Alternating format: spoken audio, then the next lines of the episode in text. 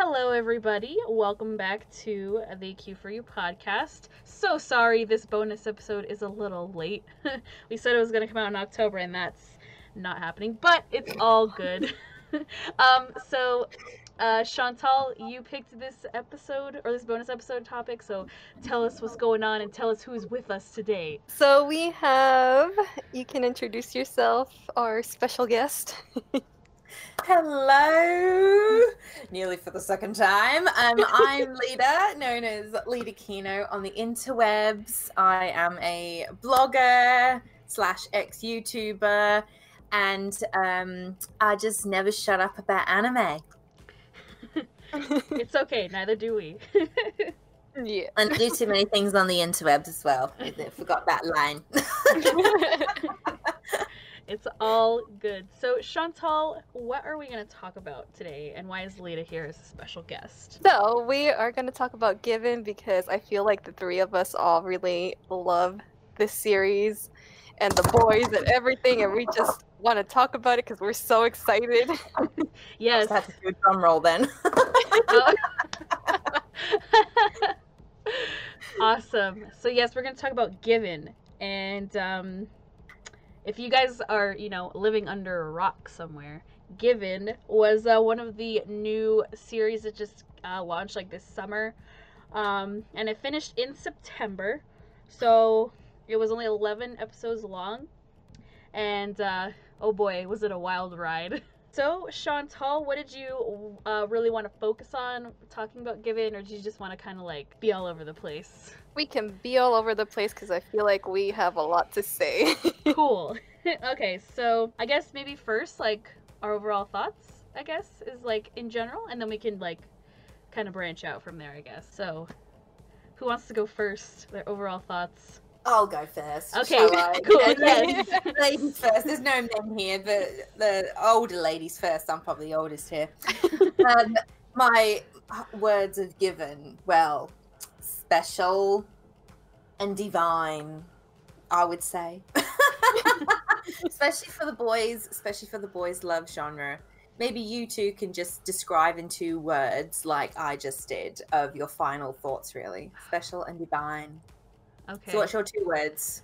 Ooh, that's a good one. Okay. Yeah. I would have to say emotional, because it made me emotional. And I guess I'm gonna say it's kind of ironic, but I'm gonna say quiet.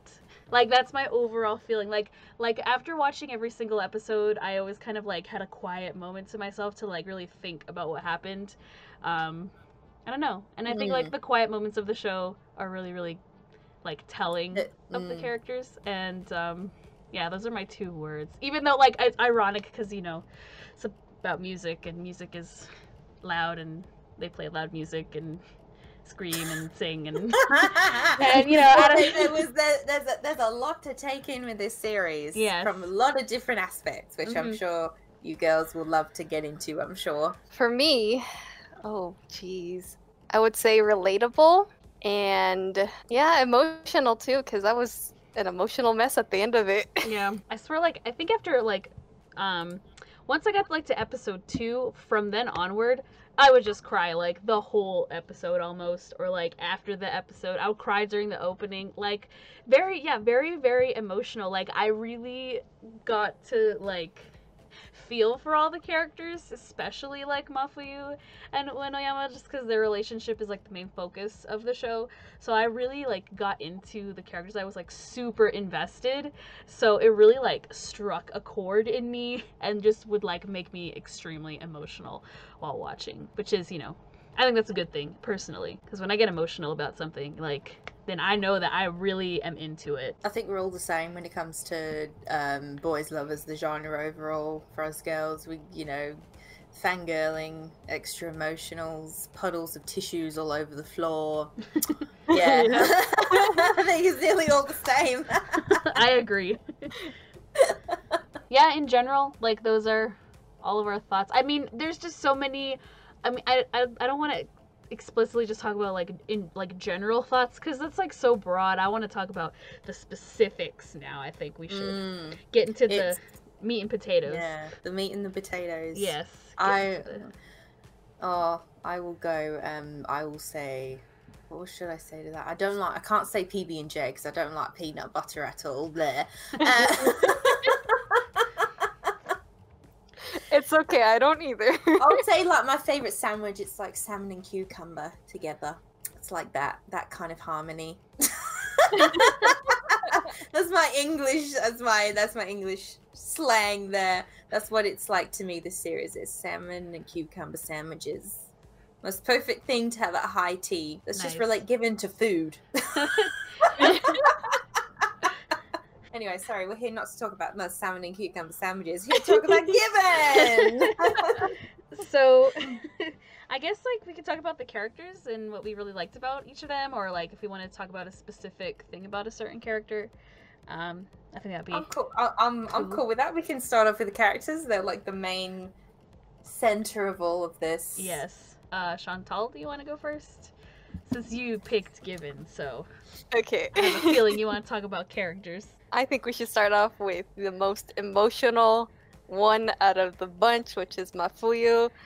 Ooh. Oh, Jesus Christ. I really liked that throughout the whole story, we didn't get like everything like released all at once with Mafuyu. It was all like little details here and there, and it kept you guessing as to like what was his issue, what happened in his past, and then when everything gets revealed, you're just like, oh my god, like what the hell? Because it was really surprising to me that we got to see like a story like this, and it basically went into like the story of kind of like the aftermath of like someone taking their own life, which is Mafuyu's boyfriend that took his own life.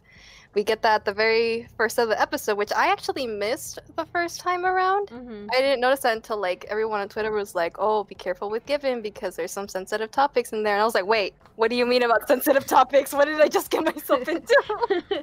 Yeah, same. Like I was like that too. I like didn't notice that till I read that online, and then I went back and looked, and I was like, oh no.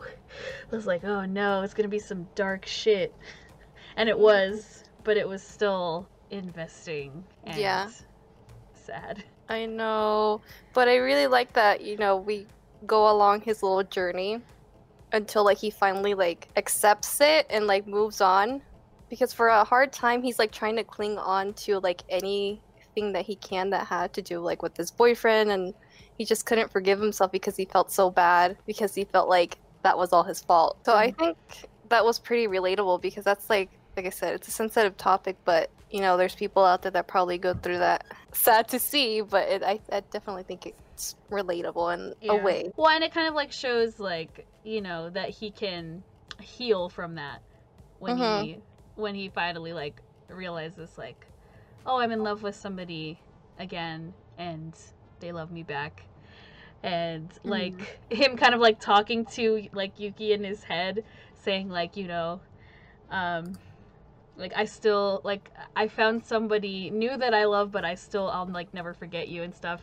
And that just, like, oh, man, that's the part of, like, his character that I really enjoyed, because it was just, like... Yeah, like you said, it was very relatable, but it was also very touching, like, to see, because, you know, a lot of people feel like they can't come back from something like that. Like, they can't, not really get over it, but they can't, you know, learn to either live with the knowledge of that happened, or, like, they feel like they can never be happy again, and, like, seeing that he could become happy again, was really just so sweet.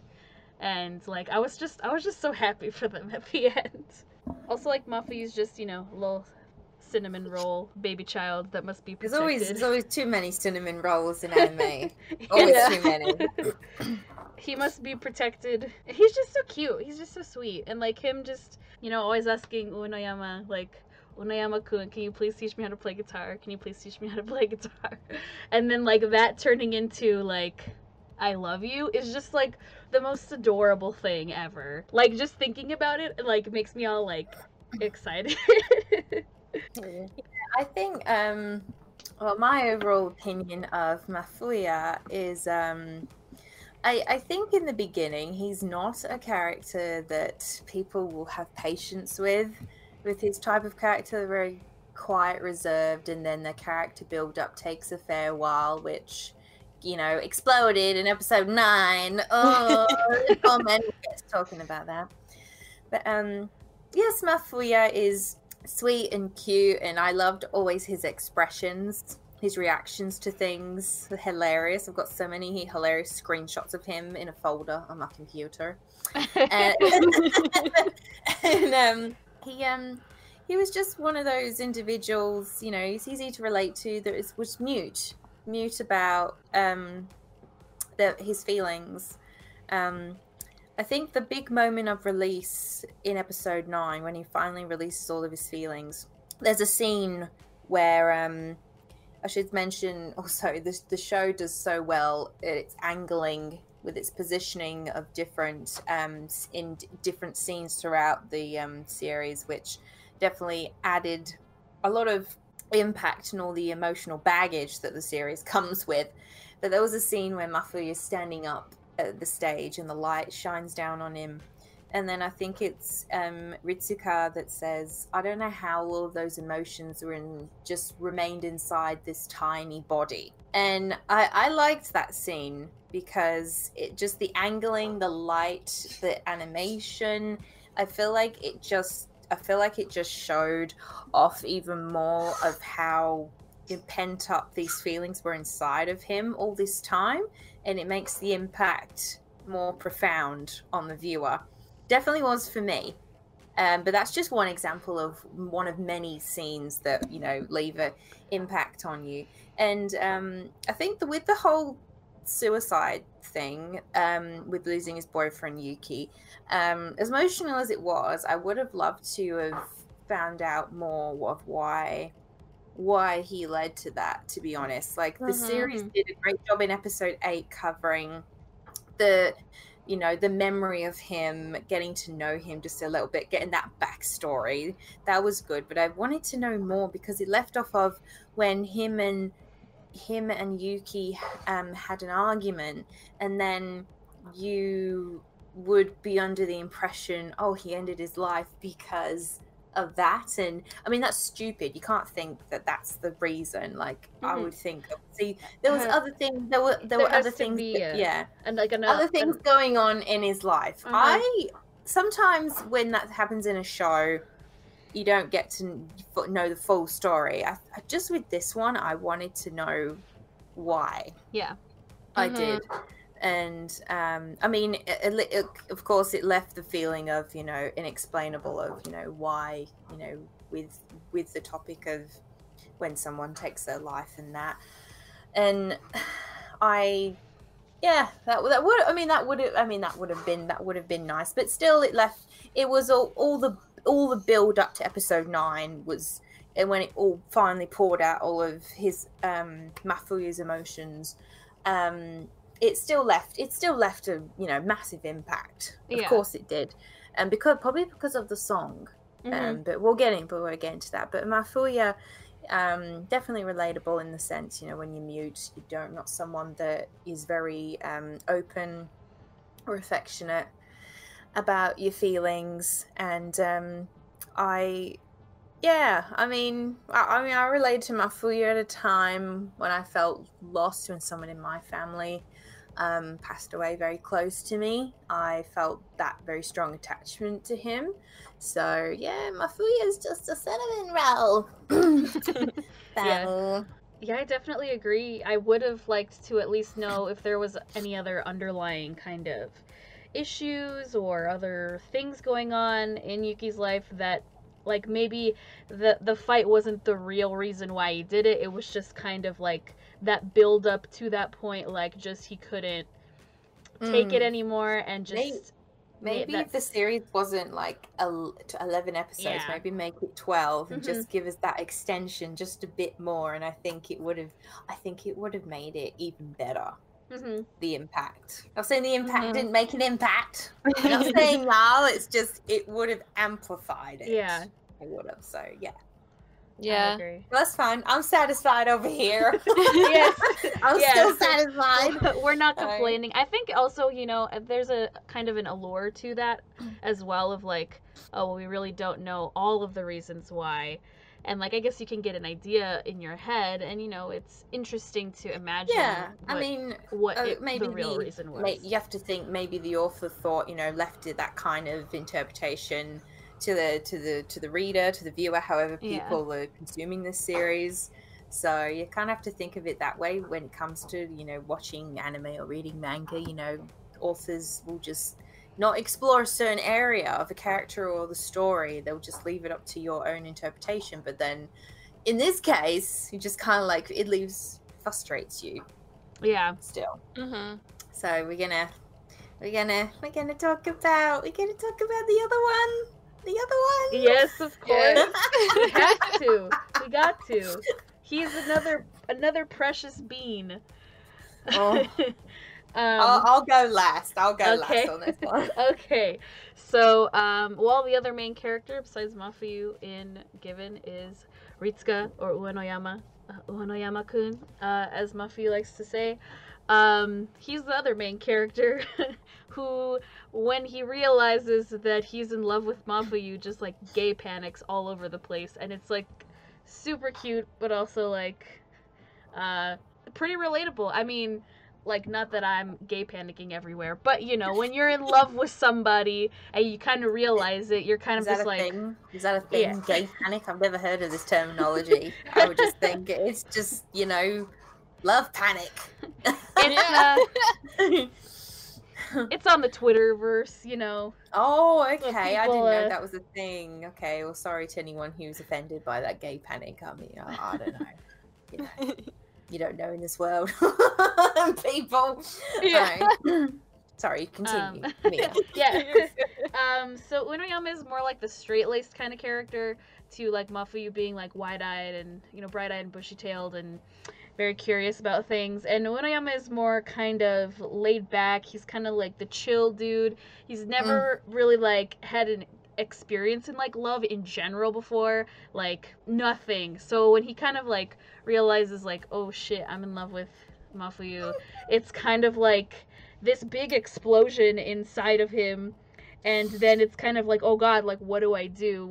And I think that's super duper relatable as well, because I've totally been there where I've just been like, oh god, like I think I love this person, what do I do now?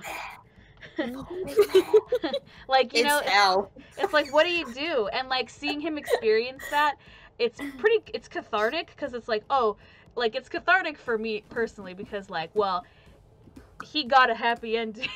So I was happy about that. But I also just loved like seeing his journey as well, like kind of coming to terms with like, okay, this dude keeps annoying me, and like, I don't know who the hell he is, but he keeps annoying me. He wants me to teach him guitar. Okay, if I teach him guitar, maybe he'll leave me alone. But then like, he hears him singing once and is like, oh shit, no, you gotta join our band. And then slowly but surely, it just turns into like, oh wow, like I keep wanting to hang out with him. I'm thinking about him all the time. What is happening? Oh, I'm in love with him. Oh no, what do I do? Does he love me back? And then when he sees it's mutual, then it's like, euphoria has been reached, and it's just like, it's the best. I love Uenoyama. Like, I took that BuzzFeed quiz that was going around, and I got him. Like, I was him. Like, that's the character I got. So like, just knowing that, I'm like, yeah, he's probably like, I don't want to say any of them are like my top favorites, because I love all four of them in the band, but like, I guess the one I'm most relatable to is him. Yeah, he's a good boy and always freaking out over like the littlest things when it comes to Mafuyu, which is, it's so cute and so hilarious when you see him like just panicking over the smallest things, like even when they were trying to like hold hands, he's just like, oh my god, like what? He wants to hold hands. Or when he falls asleep on him and like leans against him, he's just like, oh god, like oh my god, he's like leaning on me and touching my shoulder, what do I do? I can't move. Yeah, and even like when he first visits him at his home, he's just like, oh my god, I'm actually in his house.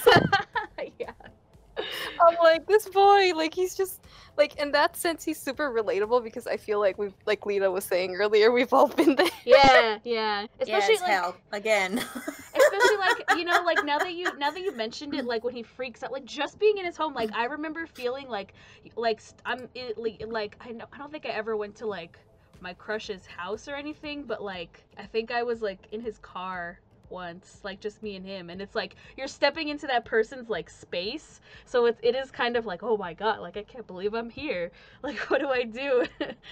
I have to savor this because this might be the only time I'm here, you know. So that part that you mentioned, I'm like, yeah, that's like pretty damn relatable. Mm-hmm. So cute. That's why I love him, because like those little moments, they're just so relatable. Like for anybody, like when you have crushes or you're falling in love, like that, you know that feeling that he's going through. You know it like so well. Yeah. I was just like, man, I'm having flashbacks of like when I had my crushes and everything.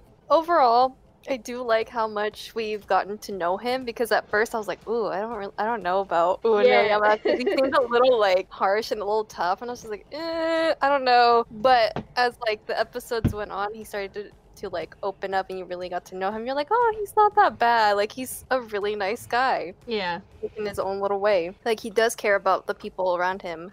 Mm-hmm. And even with Mafuyu, when he's like going through all his stuff, he never pushes him or like tells him, hey, like you need to tell me what the hell's going on with you. Like, no, yeah. He's just like super patient about it. He's just like, hey, if it's something you don't need to tell me or can't tell me, that's fine. That's like your business. So I really enjoyed that about Uenoyama, that he was just super patient, because even like at first, like you wouldn't think about that like with the first episode, but like later on you're like, oh, he's like super patient and like yeah, lets things kind of go on until yeah, like someone says like, hey, like this is what's going on, and he'll stay there and he'll listen.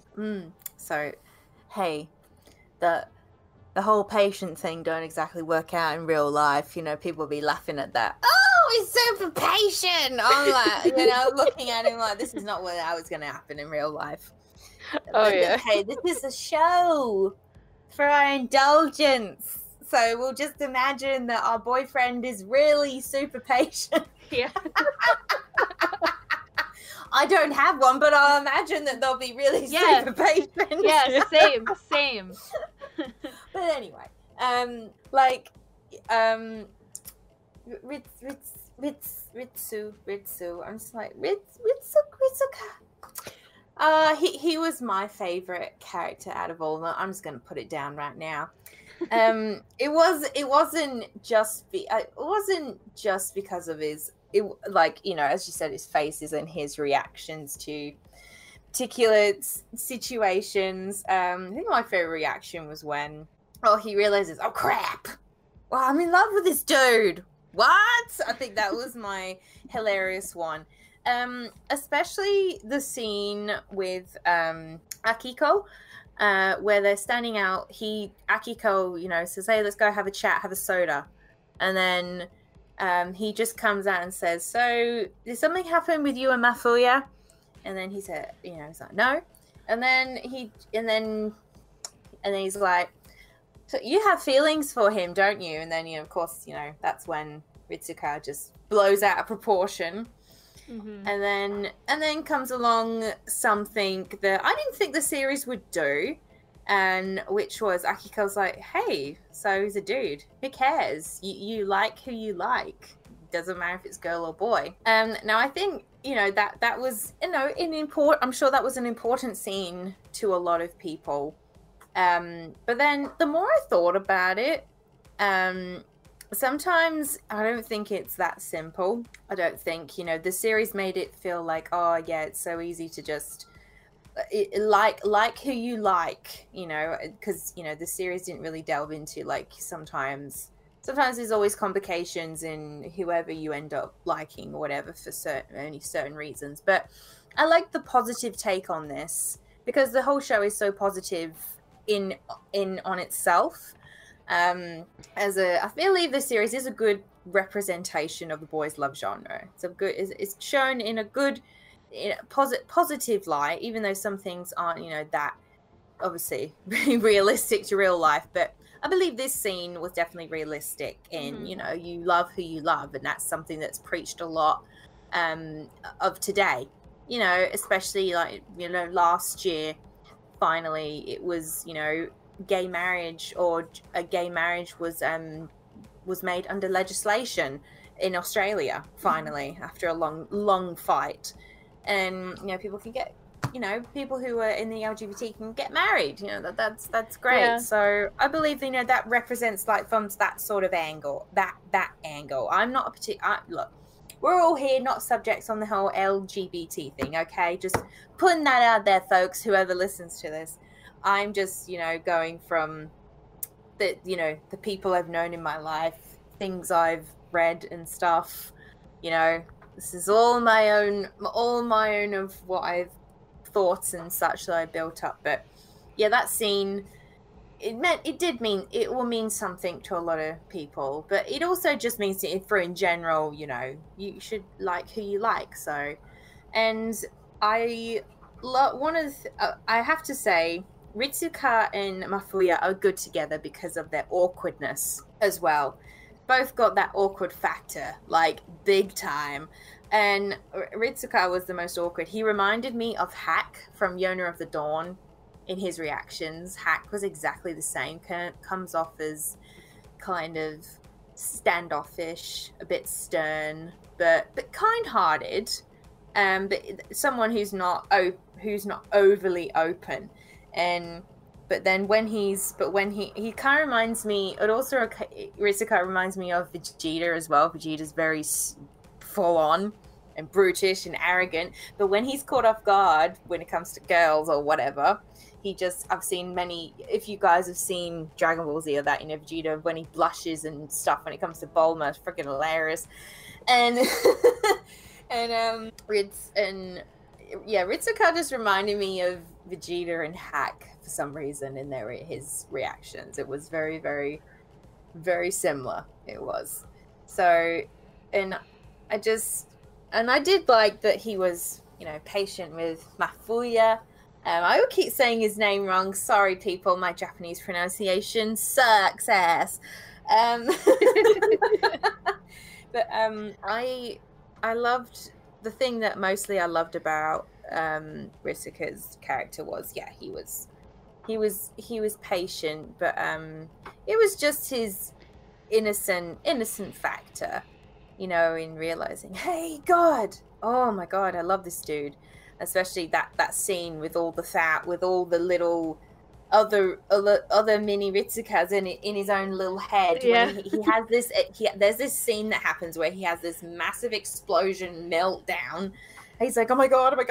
There's like all these other different sides of him. All these different Ritsukas running around in his head. It's like a comic gag. It was so cleverly used in the episode. It was episode 11.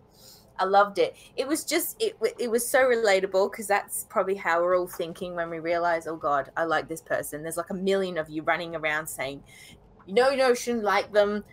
No, we should not be doing this. We should learn from our past mistakes. You know, that's exactly what it was like for Ritsuka. And that was fantastic. Fantastic comic gag scene. The use of it. Yeah. And, yeah. You know, and Ritsuka is just like my type.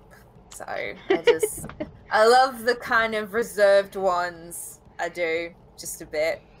But you know, we'll get into that towards the end of the podcast. Hey, you girls know what I'm talking about. But anyway, so that's my spill on Ritsuka. Sorry, I spoke for too long then.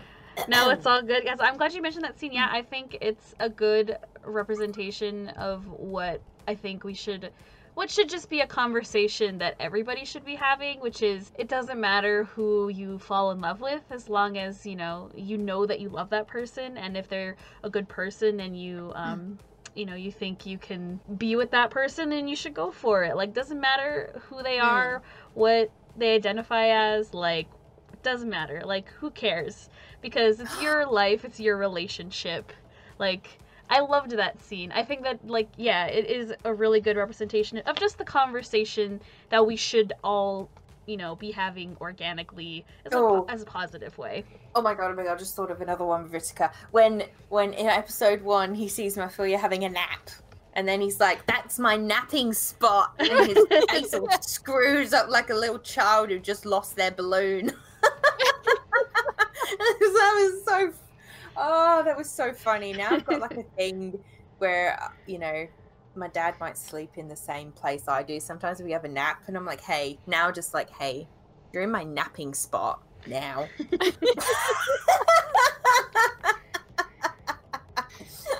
That's what I think now. Every time I got my napping spot, I just think of him in that scene. It was great. It was great. Yes. All right. I suppose we should move on to the other two. Yes, let's move on to the other characters.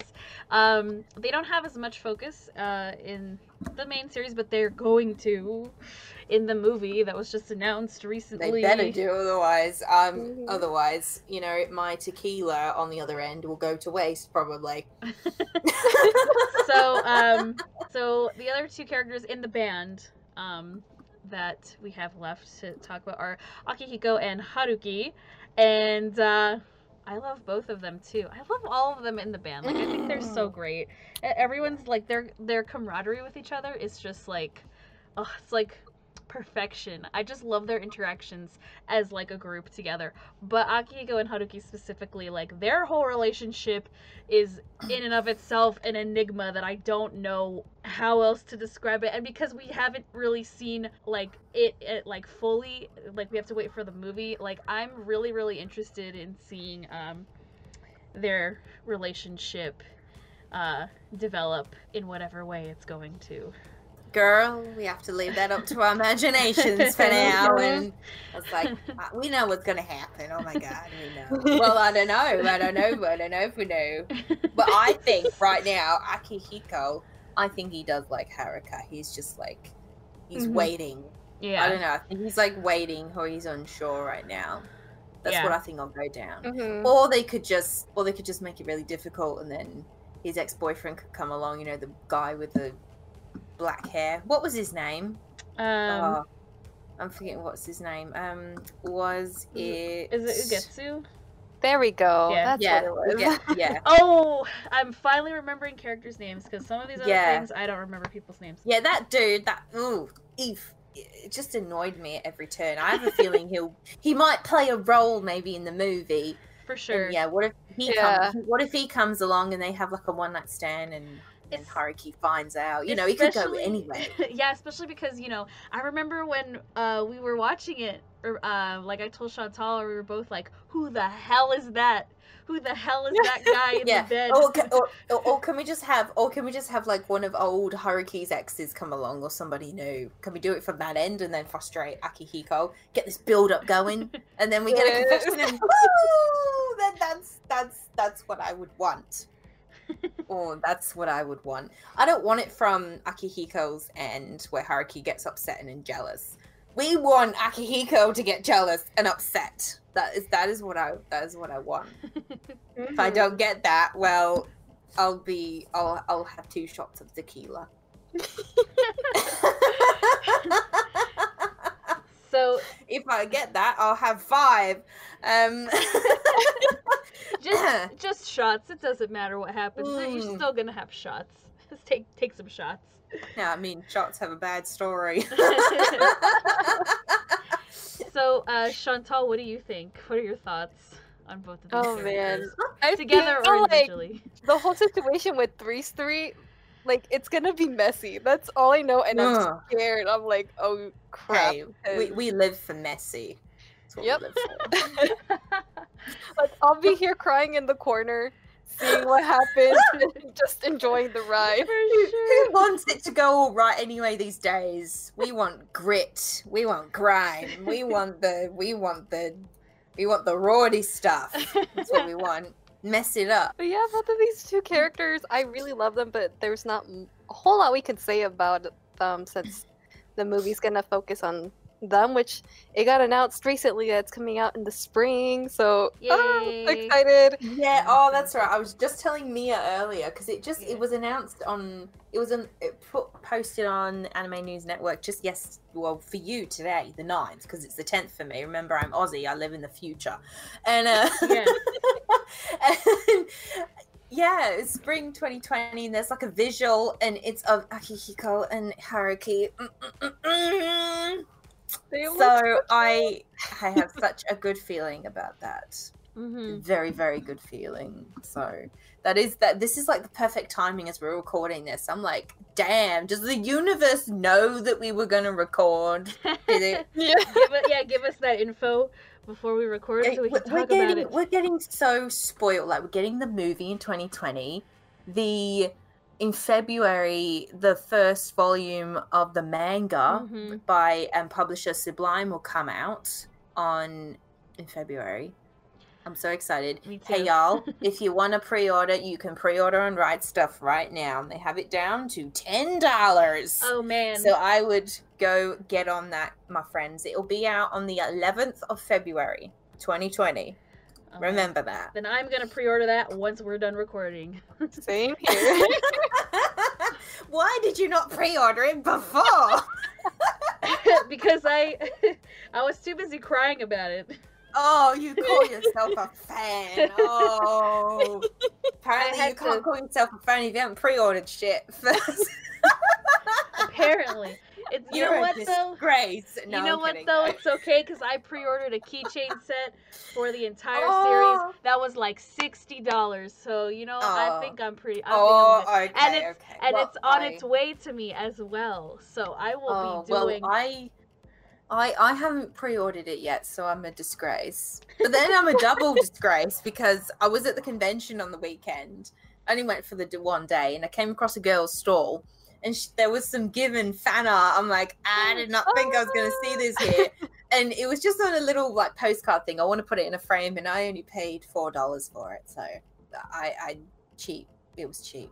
I'll put it in a frame, and then maybe it can be worth $10. So I'm more of a disgrace. You just spent $60. Yep. 60. I'll post a picture on Twitter. I keep forgetting to post a picture of it. It's very, very cute. Oh, it was nice. Very, very simple. I can't wait to see it. Sounds. Me too. It was very cute. But yes. Anyway. Yeah, I think. I liked their, banter with each other because, you know, they're, like, the adults in this group. They're both in college. They're both, like, in their 20s. So, like, you know, they're supposed to be, like, the calm and collected ones. Like, they're the ones that are kind of, like, having to worry about, like, all these stupid high school kids in our band. What the hell are we going to do with them? They got their own shit to deal with, and we got to have to, like, you know, help them through it. But then they also have, like, their own relationship where it's, like, does Akihiko know that Haruki is, like, in love with him?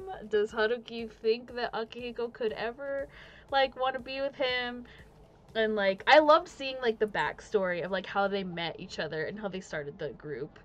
Because I'm glad we got that in the anime, because now we don't really need that in the movie. Like, we already know, like, the beginnings of the relationship. Now I want to see, like... you know, more details and stuff. Like, I don't need the backstory anymore. I have it. I know it.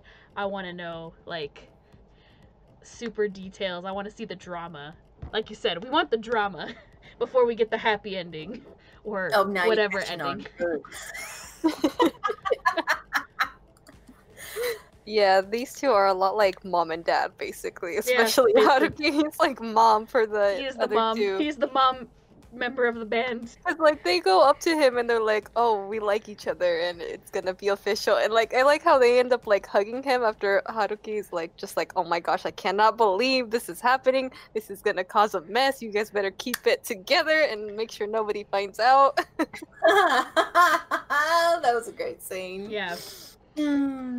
Especially because like before then, Uenoyama is like, shit, I was the one who said no, like, people in bands should not be in relationships with each other because it screws everything up. I would never do that. And then he's, you know, bashfully coming to Haruki and be like, hey, I know I said that, like, that was a stupid thing, but me and Mafuyu, like, we want to be together and, like, we're in the band, so, like, is it okay? Like, I know I said that, but, like, please forgive me. Like, we want to be together and also be in the band. And, yeah, it's kind of like he's, like, the mom friend where it's like, okay, I guess we'll see what your dad says. We'll see what Akihiko says. I don't know if he'll be okay with it, but all right. It's like the situation I had the other day. The situation could happen at any time. You know, it's like, because my parents work out at home. I'm like, I don't need your workout system. I have the gym. And then, a few days later, I'm in the garage doing one of their home workouts. Hey, what are you using that for? I'm like, what? Like, I didn't feel like going to the gym today. You know, it's just convenient. What was it you said the other day? Oh, I don't remember. Sorry. This is just useful. It's here.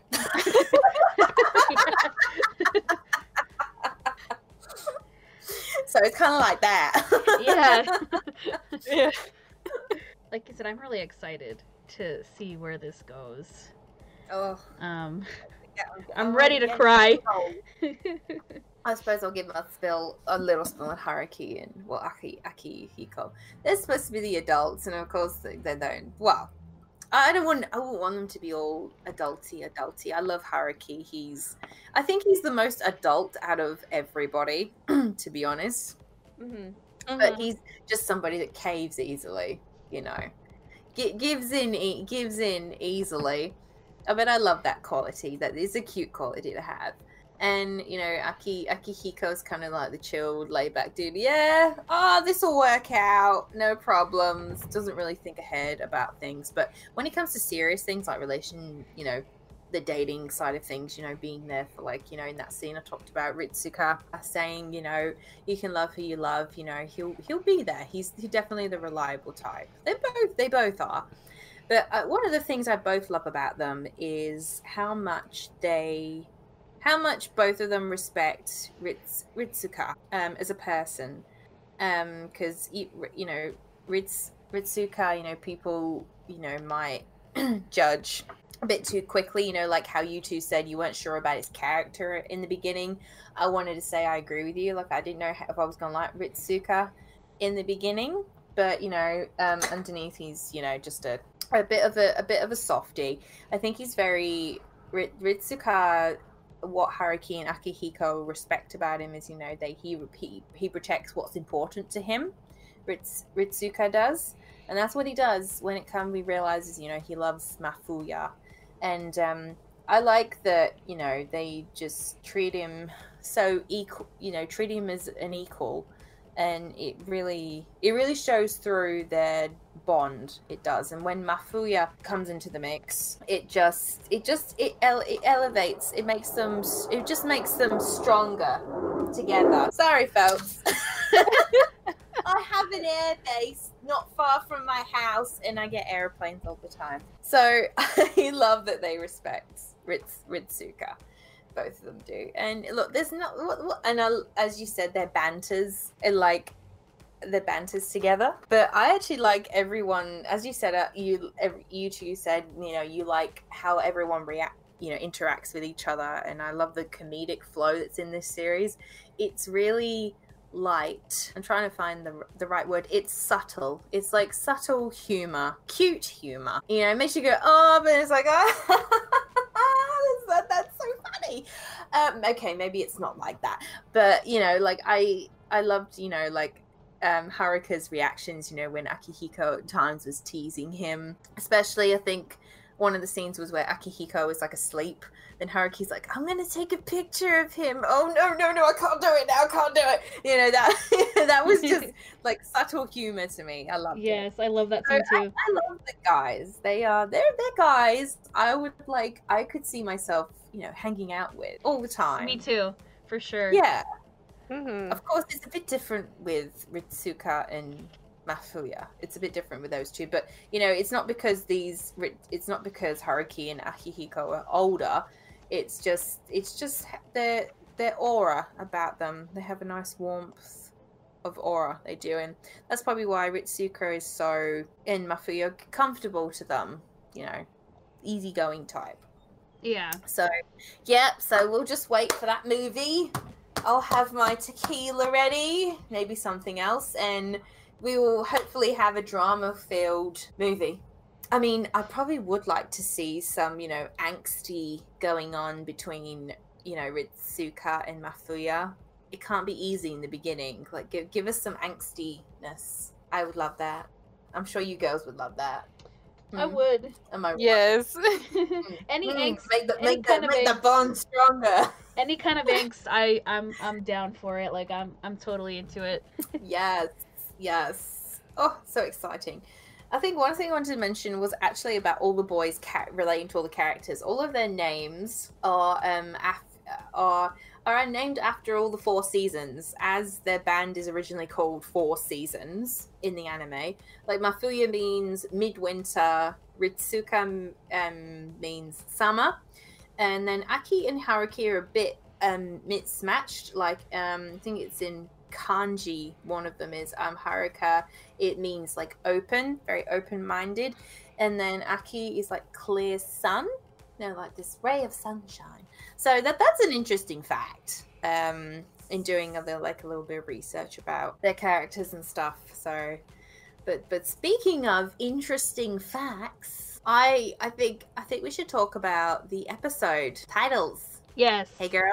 For sure. Especially because I'm glad you mentioned that, because they're all titles of songs. All of them are song titles. Some of them are pretty obvious if you like certain kinds of music. So like, you know, one was called The Reason, like the song by Hoobastank. And then there was what's it called? Creep. So like the song by Radiohead. So, you know, like if you're familiar with that kind of music, This is like a treat for you, honestly, because like that's the kind of music that like Uenoyama likes to listen to. He has like an Arctic Monkeys album, like in one of the scenes, like in his room, and one of the episodes is titled after an Arctic Monkeys song, Fluorescent Adolescent. That's a really good song, by the way. Y'all should check that song out. Just listen to the Arctic Monkeys; they're a really good band. Yeah, I loved like seeing when I was familiar with like a song title, I was like, ooh. I can't wait to see that episode. Like, when Creep happened, I was like, oh, man. Because, you know, knowing the lyrics, it's like, oh, God, what does that mean? What does that mean is going to happen in the next episode? And then, you know, is episode 9 The Reason? I'm pretty sure it is, right? That one was The Reason? Episode 9 is, no, actually... or is that episode 10? It's 6. Oh, 6, okay. Well, whatever. When it got to showing that it was The Reason, I was like, I know I'm going to cry a lot this episode, because that song already like kind of makes me cry, because that song is like so emotional, man. What a good song. Wonderwall makes yes me Wonderwall cry. Too, yeah, by Oasis. Wonderwall, yeah, I think maybe it was Wonderwall also, because then after I watched the episode titled Wonderwall, I went and listened to Wonderwall, and I had never cried listening to Wonderwall before, but then I just thought about, like, the episode and everything, and I just got emotional. You know? But, yeah, like, I loved that the titles were song titles, like... And when, you know, like I said, if you know the words to the songs, like, they really tie in with each episode and, like, what's going on. And I just really enjoyed that part. Made me want to, like, make a playlist, like, all the songs. I love, you know, that, you know, as you said, you know, the titles are of a music relation of now, and especially there's a lot of English, European bands. Songs used for the titles. Probably obviously my favorite is Wonderwall. I loved it even more that this song was an influence behind the episode. That, you know, it makes me think about the lyrics of Wonderwall, where we have and all the roads we have to walk are winding, and all the lights that lead us are blinding. There are many things I would like to say to you, but I don't know how, because maybe you're going to be the one that saves me. After all, you're my Wonderwall. You know, that makes me think of, you know, as the episode focused on Mafuya and Ritsuka, the moment that, you know, Mafuya realizes his feelings, he's open with his feelings, and it did make me think of those lyrics, you know, like, mm-hmm. You know, Ritsuka is Mafuya's Wonderwall, or it could be one in the same for the pair of them. But I could just see the song, playing in the background. The songs were very picked extremely well for mm-hmm. each of the episode titles, like yeah. The episode before, episode 9. We probably should get on that trip right now to talk about. Yes, but that's called A Winter's Story, and the song is based on a Japanese song. And the Mafuya song and that original song, when I listened to it, the melody was very similar. It was, and the song is exactly as relating to Mafuyu's lyrics about pent-up feelings and missing someone, and it's cold and lonely. They're very, very similar. So that was another great like relation. So every single title that was picked had relation.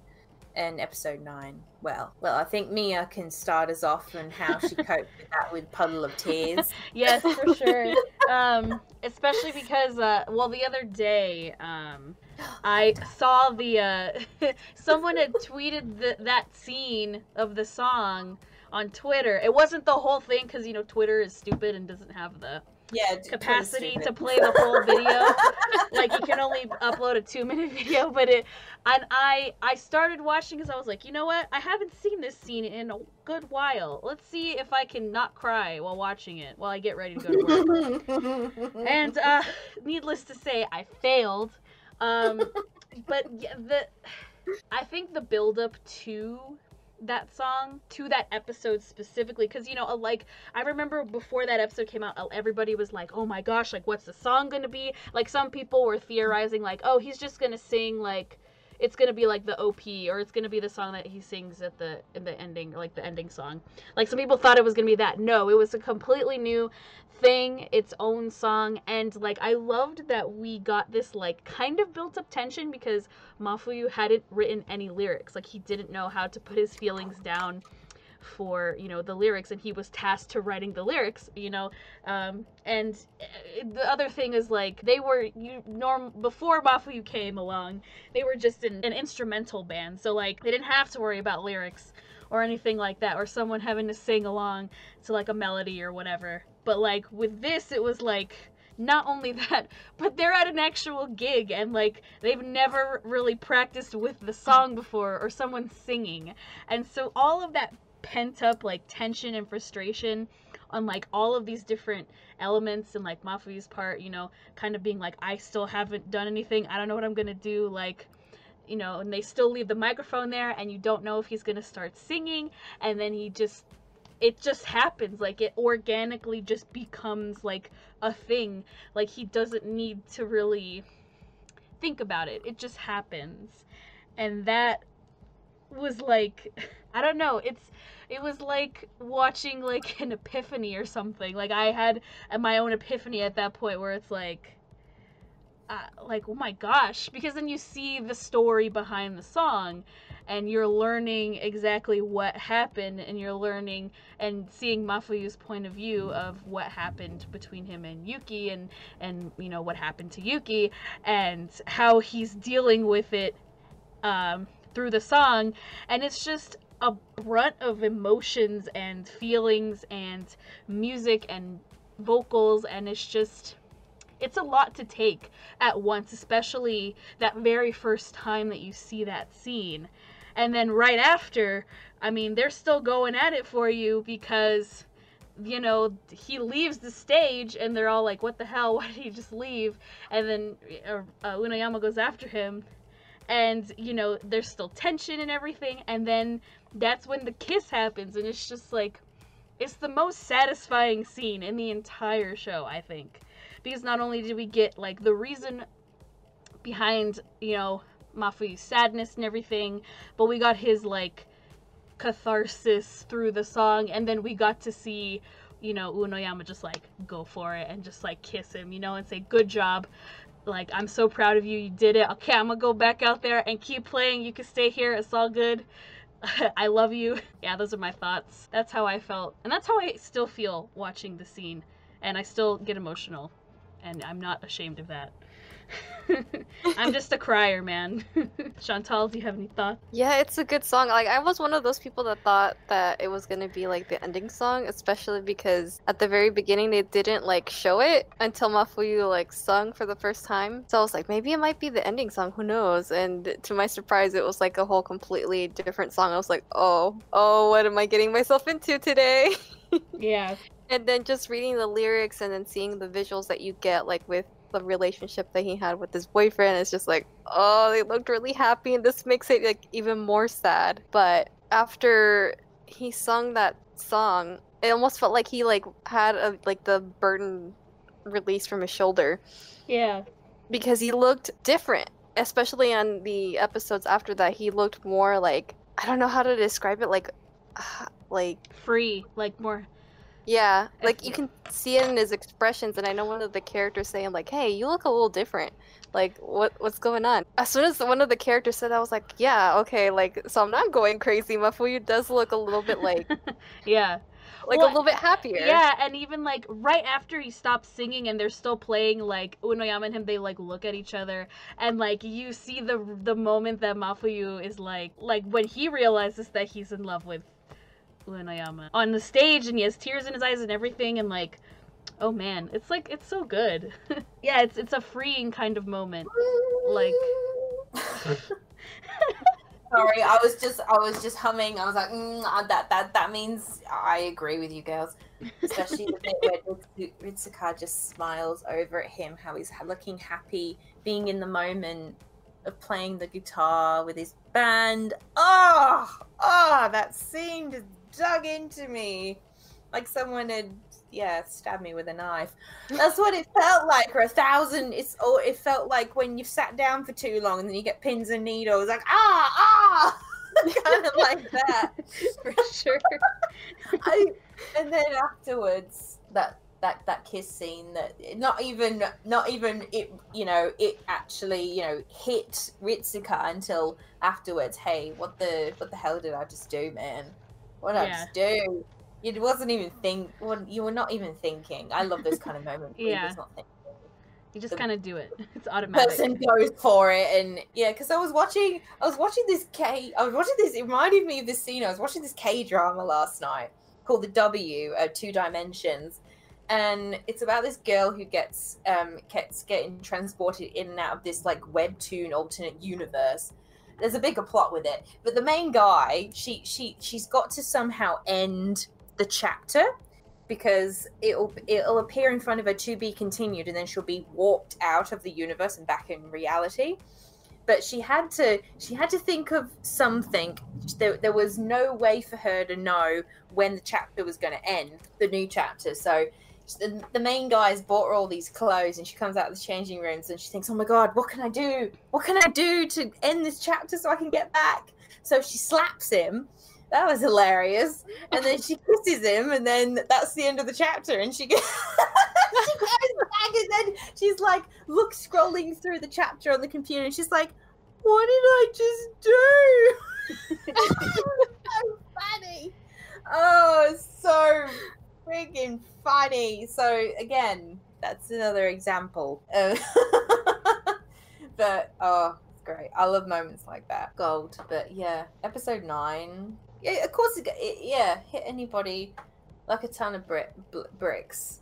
Just it was the best friggin' one of the best scenes of this series. And can't say the best scene of all. No. Oh, sorry, what were you going to say? Oh, yeah, I was going to say, you know, and I was thinking about it right now, like, seeing the audience's reactions, like, the different audience members' reactions to the song and, like, how they're playing and everything in the lyrics, like, that was also, like, really great. That was a really great part of the scene, because I loved seeing, like, there's that one girl that just, like, starts crying, and I'm like, yo, that's me. Like, that's me right there. They got a good representation of me. You know what? I was thinking that when I was, like, rewatching one of the episodes, and then I was like, the girl in the crowd, and like, oh! I was thinking, oh, that's Mia. Yep. Oh, wait, that's Chantal as well.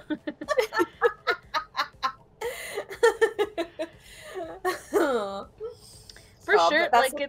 We're all crybabies. I may not look like it, but I am a crybaby. Definitely. I don't feel like we need to say any more on episode 9. It was beautiful. It was. My moment. Mm-hmm. It's one of my favorite episodes. Yeah, like, you know, every episode had its beauty about it. Yeah.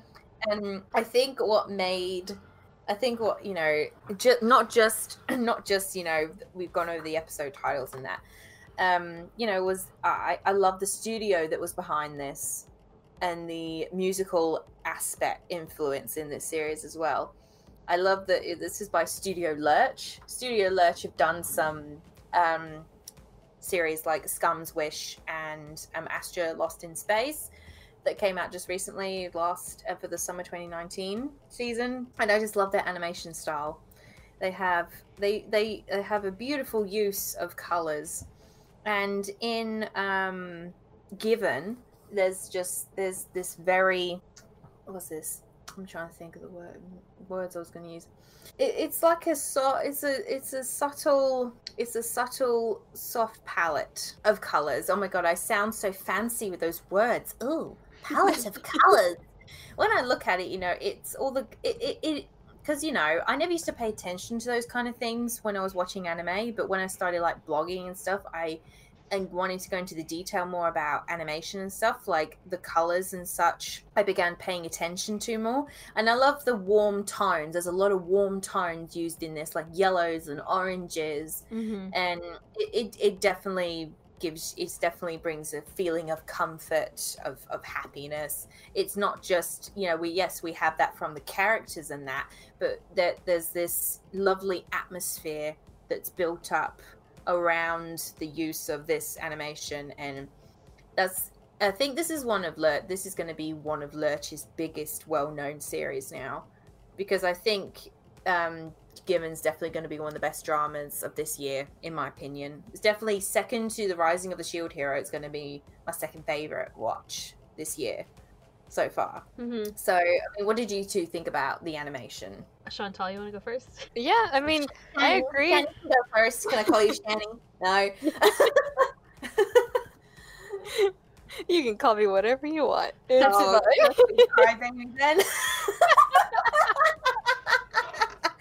I say, hey, Cryer? No. My Tokyo sister in arms. My Tokyo sister. Yeah.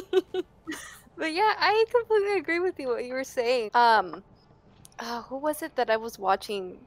I think it was JoJo Talks Too Much, that I was watching his, like, thoughts on each episode, and he was the one that was, like, pointing out, like, I really like how the color, like, how you said the color palette is, like, soft and everything, and I was like, oh yeah, like, if he hadn't pointed that out, I wouldn't have noticed, and I was like, yeah, he has a point, and I started noticing it more and more as the episodes go on, and it's just really, really pretty. And even like when they include it in their artwork and everything, it all comes together, and it's so beautiful. Mm. I mean, I feel like you can't really express on that anymore. I mean, but you know, visually, everything felt like it glistened. Mm-hmm. Yeah. Mm-hmm. What about you, Mia?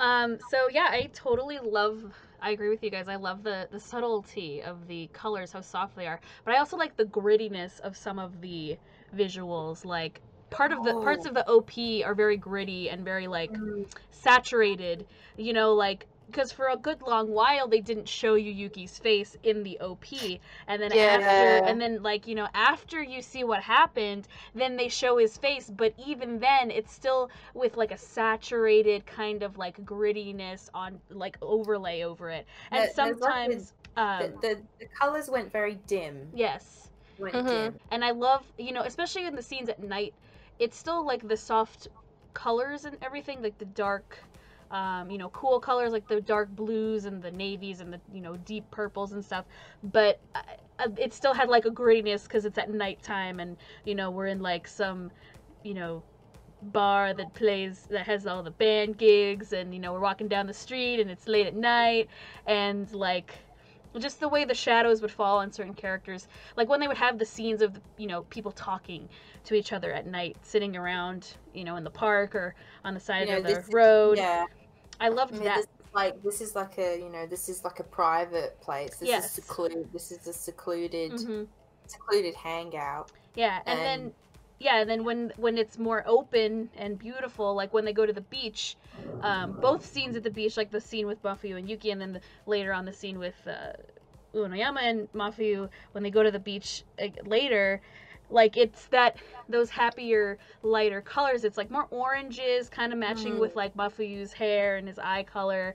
And, you know, like, brighter blues and, you know, it looks like there's more light, which mm-hmm. I really liked. Especially when they're outside, you know, out in the air and the wind's blowing and it's, like, a subtle breeze and you can see all of that. I loved that.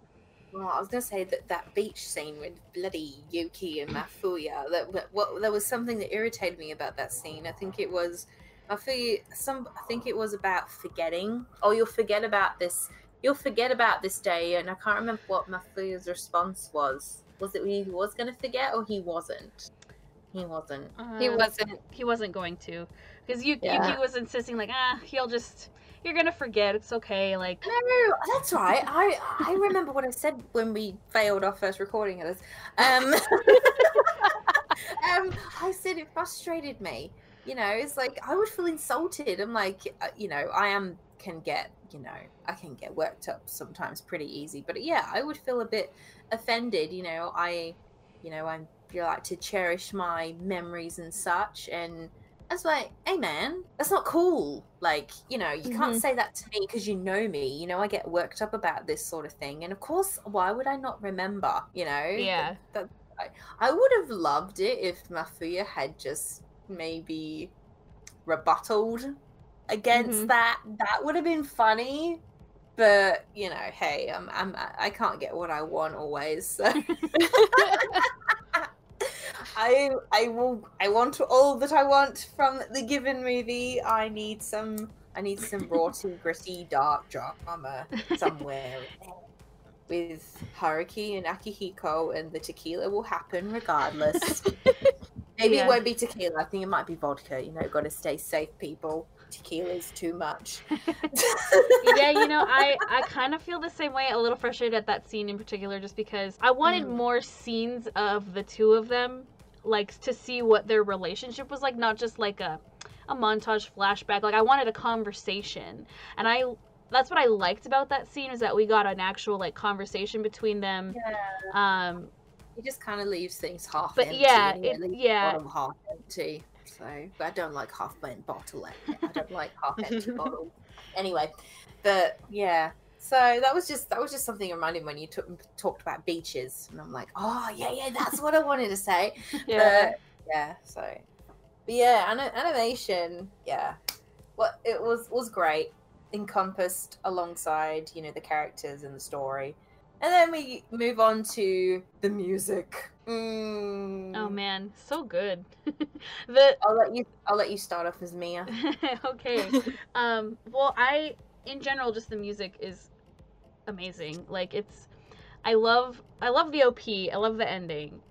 Great choices on, like, what they chose. They really give you that OP really gives you a sense of what the show is about, and, like, the lyrics of the OP give you hints as to what's, you know, what the content of the story is. And then the ending is just like a sweet little, you know, a kind of like anecdote, I guess, at the end of every episode.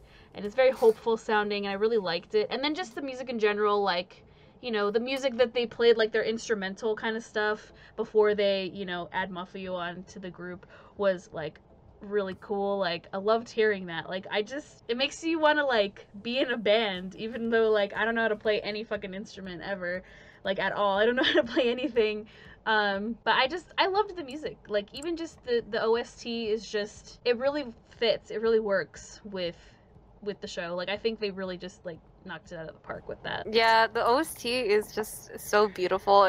I like remember some of the OSTs, like, playing in the background with, like, this really quiet moments, and like it's so good. And then, like you were saying, you have like an opening that's just like going full out with the visuals, and the song is like great, and then you have like a softer ending with just this cute little puppy that's Mafuyu's dog. And I love how they always say, like, oh, that looks like Mafuyu, because they always, like, a lot of the characters always mention he's kind of like a little dog. Yeah, I love that his dog looks kind of like him. He looks like his dog. And whenever they think of Mafuyu, like, anytime they have, like, those little bubbles, like, it's always a dog. Yeah. Which I think is so funny. But the music overall, I mean, there's not much for me to say. It's just really great, and I would gladly buy the soundtrack if I could. Me too, for sure. I would definitely buy the OST. Yeah, I'll have to research. I haven't listened to the original soundtrack yet. Usually I buy my soundtracks from CD Japan. Me too. So, yeah, they're usually pretty good. But music for me, yeah, it was, of course I knew it was going to be a standout. You know, this is a boys love drama. music. I feel like the genres were hit on the nail. I lost my train of thought then. They just hit the head on the nail for the genres.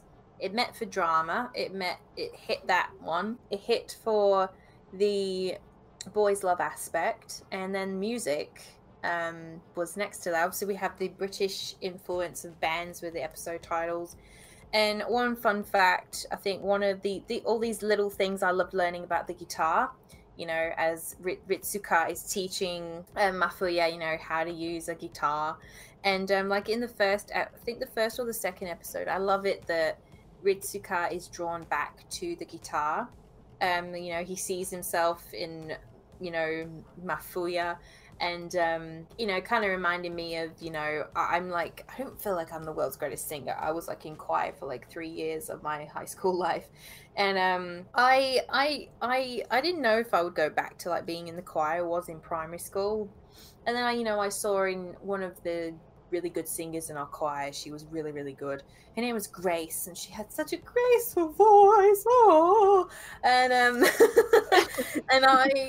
it just watching her reminded me of, you know, like, oh, well, how much I do like singing, and you know, I wanted to join the choir and stuff. So I kind of related to that with Ritsuka seeing himself in Mafuya, wanting to pick up the guitar again. It's always the same when you see someone else doing something. You're just like, you know, I really want to do that. It's the same with like my blog. You know, person who she was called Lilac Anime Reviews was the biggest inspiration around my blog, and just, you know, seeing her, how she was doing her reviews, it inspired me to create mine, and here I am today. Woo! And and I like that concept. Such a simple, impactful concept. Yeah, it is. I totally agree. Yeah, like getting back into YouTube and posting videos and stuff, like last year, you know, I just decided, like, because I watched, you know, people's pre scouting videos, like I was watching Gigi's videos, like a lot, like Anime Palooza, Gigi. Oh, Gigi's a horrible influence on watching videos. Kidding, girl, if you're listening to this, kidding. I love your face. Yeah, so I was watching her videos, and then I watched Chantal's videos. And like I just, it made me want to post videos again, because I had done YouTube like a while ago, you know, just kind of posting stupid stuff, but like yeah, it inspired me to be like, you know what, I can totally do that, and I want to, like, it's fun. I liked doing it. I remember having fun doing it. Yeah, that's what you say. You say, yeah, bitch, I'm doing this. Exactly. Yeah, yes, bitch, I'm doing it.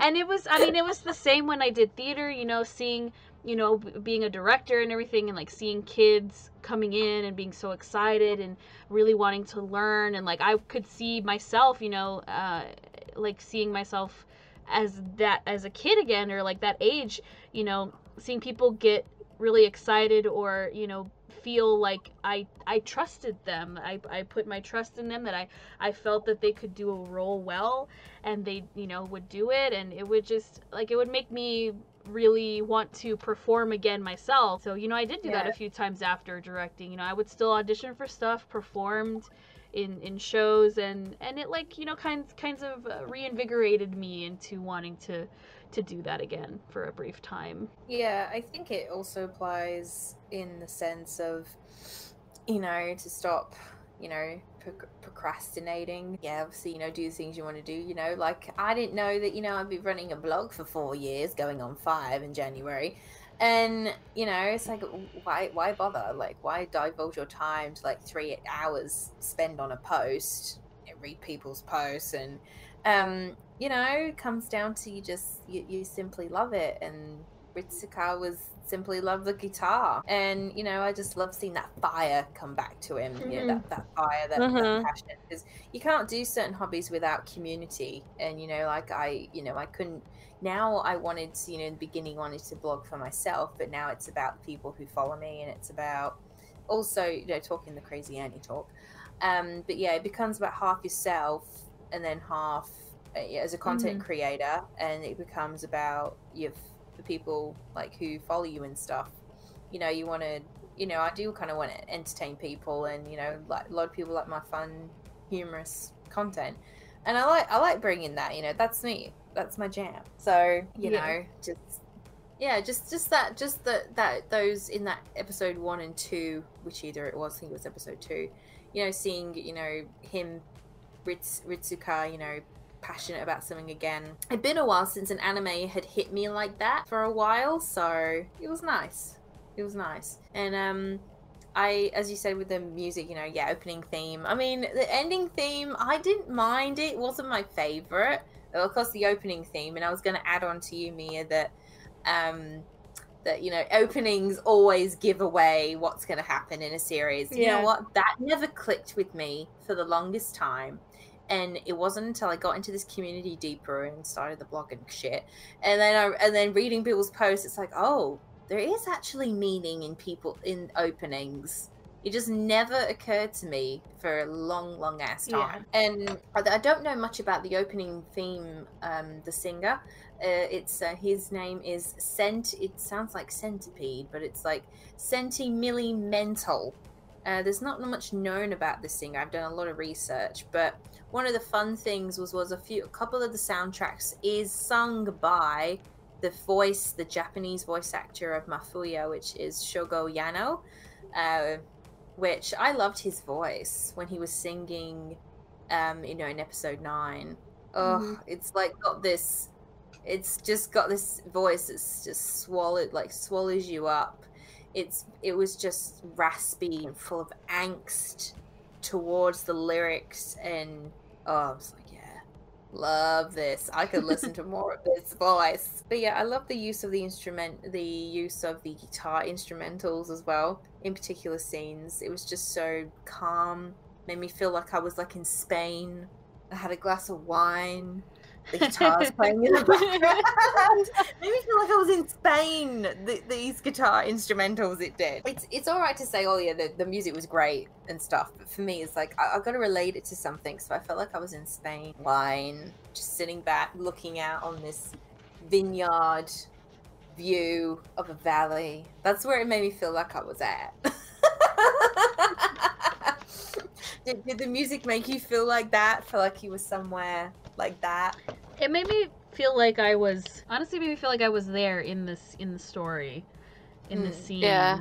Like it really, I don't know if I felt, I don't know why, I felt included in the story when like I would hear like the music playing, like it's bringing, it's, you know, wrapping its arms around me and like pulling me into the scene. Like, yeah, I don't know, guitar is such a cool instrument, and like I guess it's, I don't know if that's like the most basic thing to say because it's a guitar, like, oh, everybody likes guitar, but I really found like a new like appreciation for it, even though like I've never played one, never picked one up, never learned how to play it, nothing. I know jack shit about playing the guitar. I think we all know about jack shit about playing the guitar, but I feel like, I mean, I know a little bit because I had a friend who played guitar and stuff, but you know, there's all these little references in the series itself. Like one of the main guitar Ritsuka uses is called a Gibson. It's a famous guitar brand that was started up in 1894, and some of the episode titles of the British bands,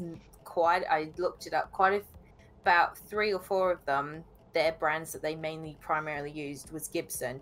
This person who is the CEO of it, he's done, you know, for people like a lot of like famous country singers and like band members. Like they've done it for I think Linkin Park and famous bands like Arctic Monkeys were one, like that. So that was a cool reference to have in the series.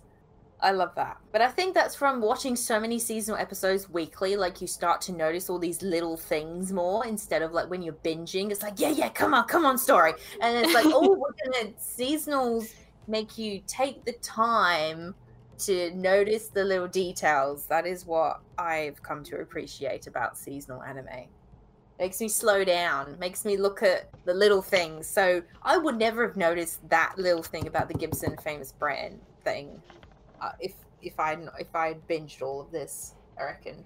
Yeah, I agree. Yeah, I think, yeah, noticing the subtleties, especially because, like, you know, with seasonal anime, you have to wait a week for it to come out. So, like, it gives you a chance to kind of, like, rewatch it, like, study it, episode by episode. Yeah, process it. Oh, like, well, you know. It's going to be hell when it's Haikyuu. Oh, man. It's going to be hell. Oh, man. Oh, my God. I'm already going through that with Chihayafuru right now. Oh, I'm not even caught up. I'm only on episode 1 still at the moment. Oh man. I feel like we've covered the musical aspect. Well, I was going to say, did you have a favorite scene with the music that you loved? With a scene in the music? Oh my god, I just tripped on that question. Besides the song in episode 9? Yeah. Yeah, I think when Uenoyama's like writing the music for the song, like when he gets really into it and you can see him like practicing, you kind of hear a little bit of like what the guitar is sounding like, and he like, you know, they all kind of like trade it off, like, okay, here's the guitar, Akihiko, like, you record the drums, and then we'll record the bass later, and they like put it together. Like, I really liked that part, seeing like just how, you know, like that kind of process goes through with people, you know, just in bands in general. It was a nice, like, upbeat tempo. Yeah. When you're listening in. What about you, Miss Chantal? Shani? I was gonna say, like, before I even watched Given, I thought, because one of the voice actors, which is Uenoyama's voice actor, he is in Utena Prince-sama. Oh, his voice. Mm. So, his singing voice, I was expecting him to sing something, and I was a little disappointed. I was like, god damn it, because this man has such a beautiful voice, and he also does the ending songs for Kono Ototomare, and they're just so freaking beautiful. I'm like, this man is like basically like second to Mamoru Miyano, and that's saying a lot because I absolutely love freaking Mamoru Miyano. Yeah, his voice actor, Ritsuka's, which is Yuma Uchida or something, we'll call him Yuma. I can't even pronounce that bloody name. Yeah, he's been in quite a few things. I've become a massive fan of him. As soon as I heard his voice for Ritsuka, I'm like, oh my god, because he does the voice of Kyo from Fruits Basket. Yes, the new one. This man has been in, and he played Ash Lynx. Yeah, he was Ash in Banana. I know. I'm just like, oh. He popped up on my radar since this year. I'm just like, yeah, he's got a divine voice. Nearly next to Mamoru, you know. Yeah. We're not going to talk about Mamoru because we'll start off with Shani and... Oh, yes. Y'all know that Chantal and I are going to just gush over Mamo, like, for the rest of our lives till we die. And I'll tell you girls that... you might need to get a new life. You might need to be reincarnated. Joking, you can be reincarnated alongside any of your husbandos. I still think we need to do that episode where date me or trash me. Yeah, I think that will be a divine episode. Look forward to that for the future, folks. But a favorite scene for me, or we'll end the music segment in a minute. I think I've gone on about the music a lot.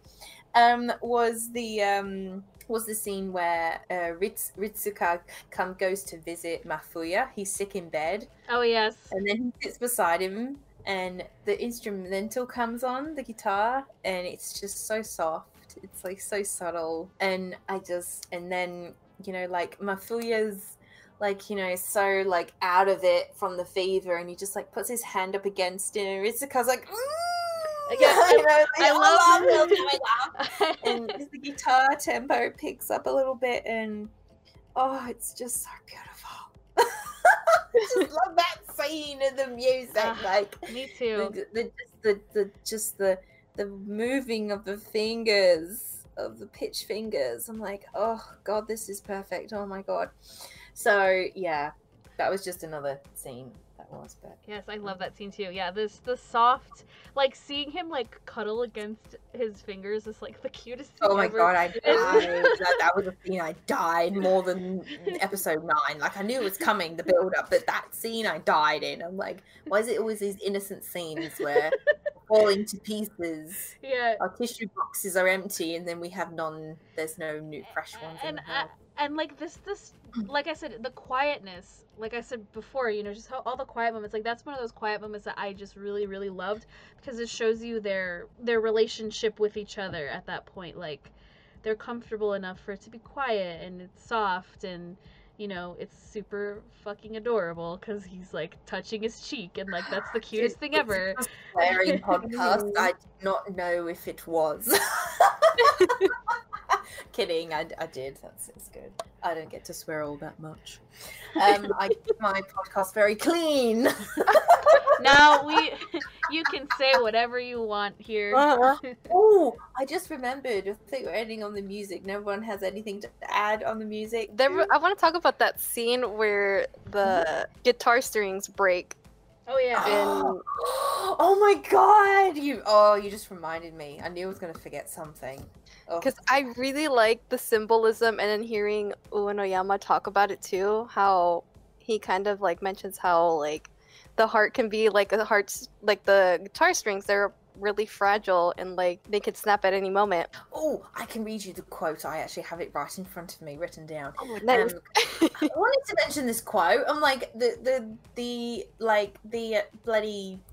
connection between that scene and Love. I'm like, oh, I want to mention that. The heart is like strings on a guitar. When they aren't firm enough, no sound comes out. Only when they're tightened to the verge of snapping do they turn into a giant wave surging into your eardrums. Oh god, that's a beautiful quote. It's like, yeah, right there.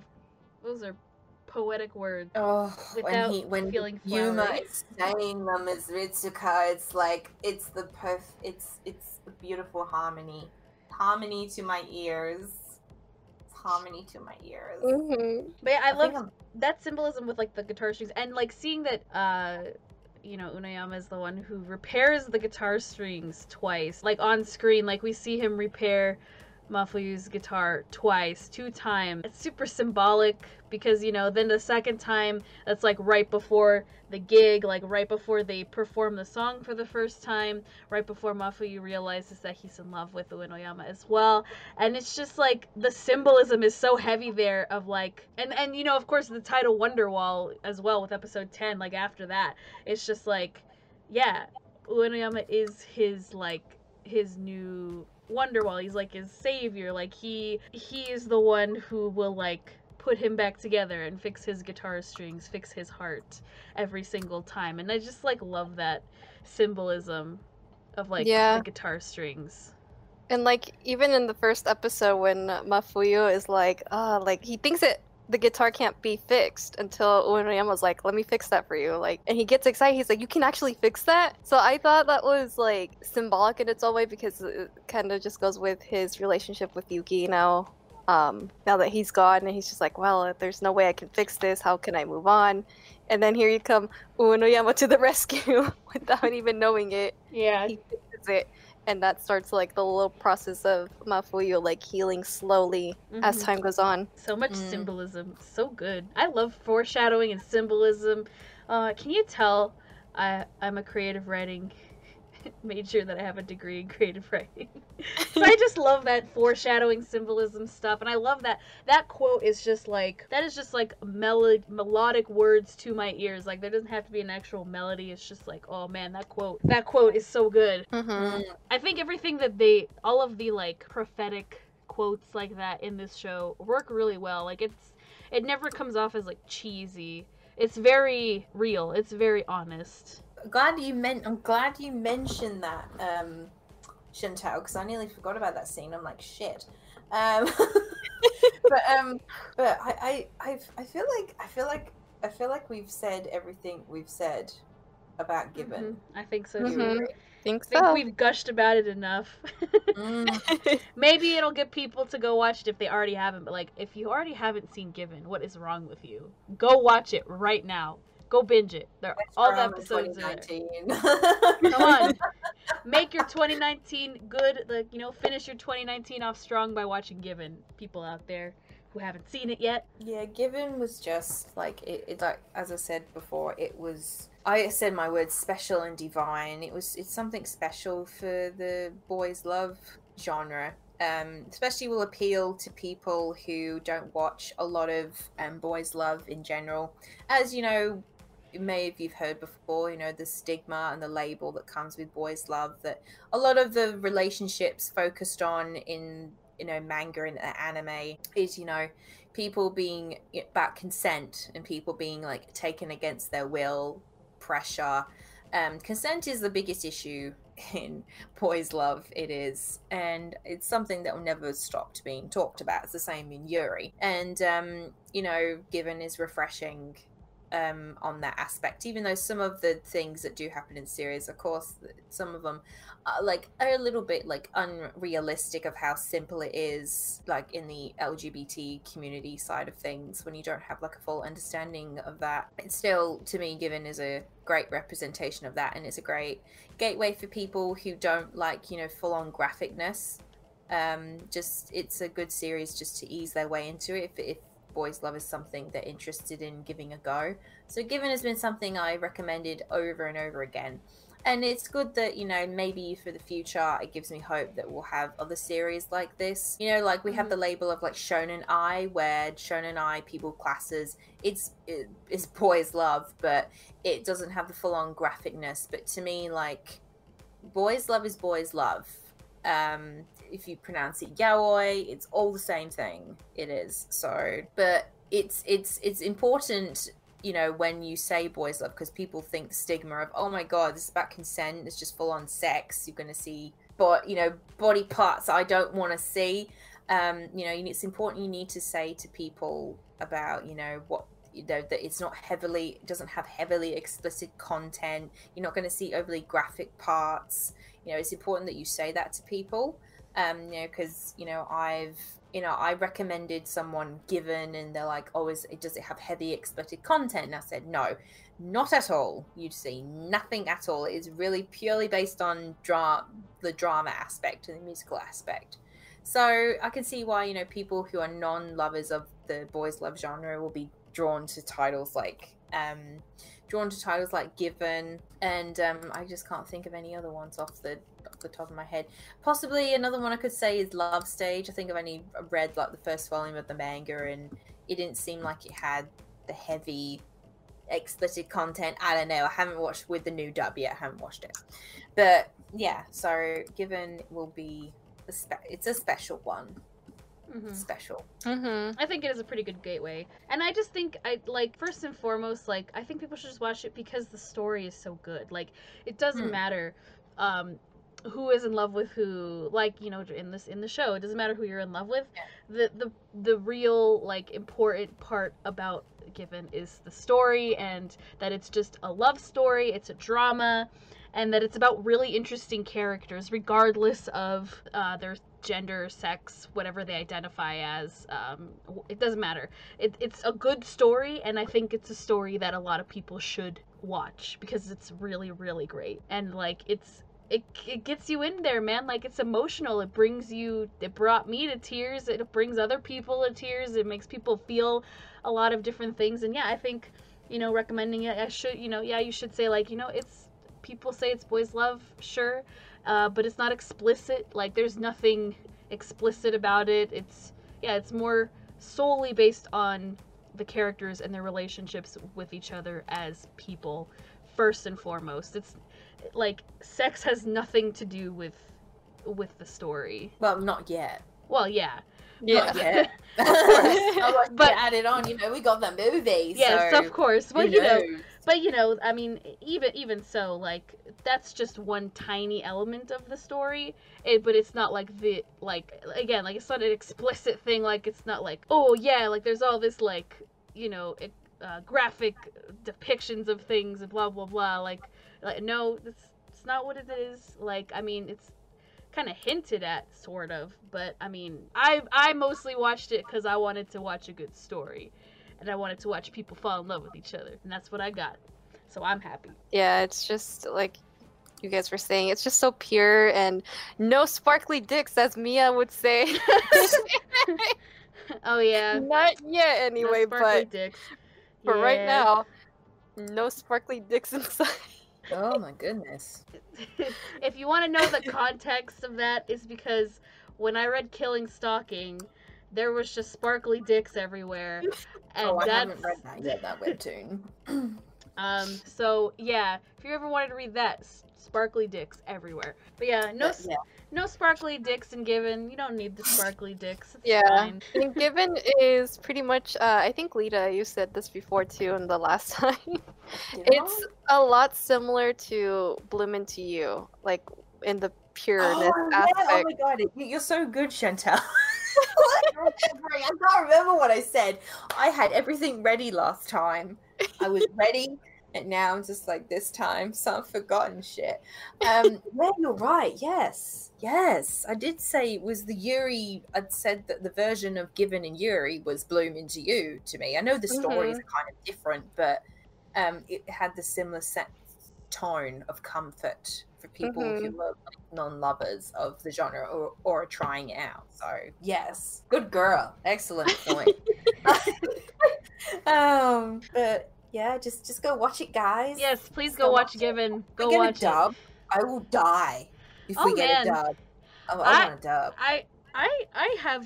I'm holding out hope for that, just because, I mean, no one's picked it up to license it yet, but hopefully. Well, the manga's got like picked up. We're getting 5 volumes. Hopefully, someone will pick up the anime licensing, and want to dub it, because I would be very interested in seeing. I have a feeling it might. I think it will. Like, I don't think it's not going to. Yeah, I have a feeling Sentai might pick it up, since they've been picking up a lot of those. I want to watch. I'm waiting. I want to buy it. I want to buy the new dub for Love Stage. I don't know why. It sounded so good. I know Gigi was going on about it. I think it was directed by David Wall. Yeah. I'm like, this dub. Yeah, hopefully if someone picks up the anime for licensing, it's Sentai. Like, I mean, they've had such a good track record so far with more like LGBTQ kind of centered anime dubs, and like, they get the right people to do it, man. Like, I mean, come on, it's only 11 episodes. Like, y'all can do it. Sentai, you come through every single time. You guys come through for like a lot of us in different fandoms and stuff, like, so I think they could definitely do a good dub. Bloom into You got a dub, and I love that. So we'll get one. Only a matter of time. Come on, Sentai, let's go. I will, because I also want to buy it on DVD, and like, I want to get a good quality, disc set. Girls are ready. They're ready with their boxes of tissues. So, like, I'm willing to shell out my money to like buy it on $50. Chantel spent. I spent $4 on my fan print. Yeah, exactly. I spent $60. I spent $60 on a freaking keychain set of all the characters. I'm willing to spend another $60 or $70 on a DVD/or Blu-ray set from Sentai, even if they don't dub it. I don't care. In my defense, I am eyeing these Tanjiro from Demon Slayer, these Tanjiro earrings. I need those in my life. They've come to $50 altogether, so I'm eyeing those right now. I will be an expensive fan then. I will. Yeah. I mean, Sentai, like I said, Sentai's been coming through. I hope they get. They better get Banana Fish too, because that needs a DVD release too. Speaking of anime distributors, next to Sentai, we're talking American here. I love Discotech. Discotech brings me the old shit. I'm like, I love you guys. Like, they re-released my Beyblade. That was my entire childhood. Like, right there, they re-released it on all 3 seasons, and I could die happy now.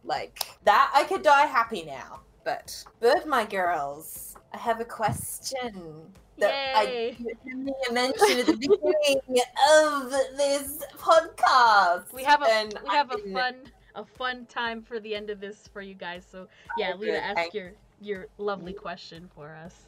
Who, out of all the boys, this is including the side characters. We'll include the side characters this time. We didn't really talk about the side characters. Oops.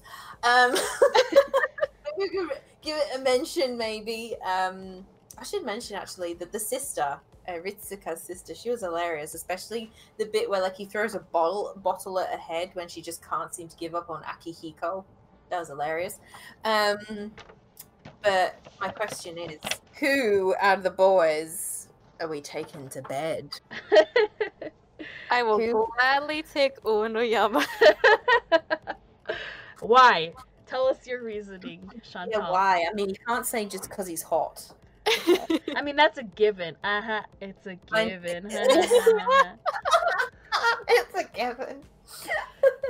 I just love, like, how he freaks out over, like, the littlest things. And yeah. I think that would be so much fun. Like, I... Oh, my God. No. Yeah, I feel like if you just touched him, like, even on the shoulder, he would be like, oh, God. He'd just pass out and die. And then that's it. Yeah, you couldn't do anything. Just be like, well, there he goes. I tried. What about you, Miss Mia? Okay. So, I still am going to keep my same answer from the last time when we failed, when our recording went haywire. Nobody heard that. Yeah. We're not re-recording this. Yeah, no, of course not. No, so I would like... I mean, I love Uenoyama, I love Mafuyu, cute as can be, cute. Love them. Oh, wait, love I remember the answer now. Love these, yeah, now. I love the innocence of them, but I would like more of an experienced person. So, yes. And you know, I mean, Akihiko ain't shy. He's like, I've been with every kind of which way. Doesn't matter. I'm like, bro, yeah, I would pick Akihiko because of his experience. I would love that. I want, not yes. because I'm inexperienced or anything, but I would like.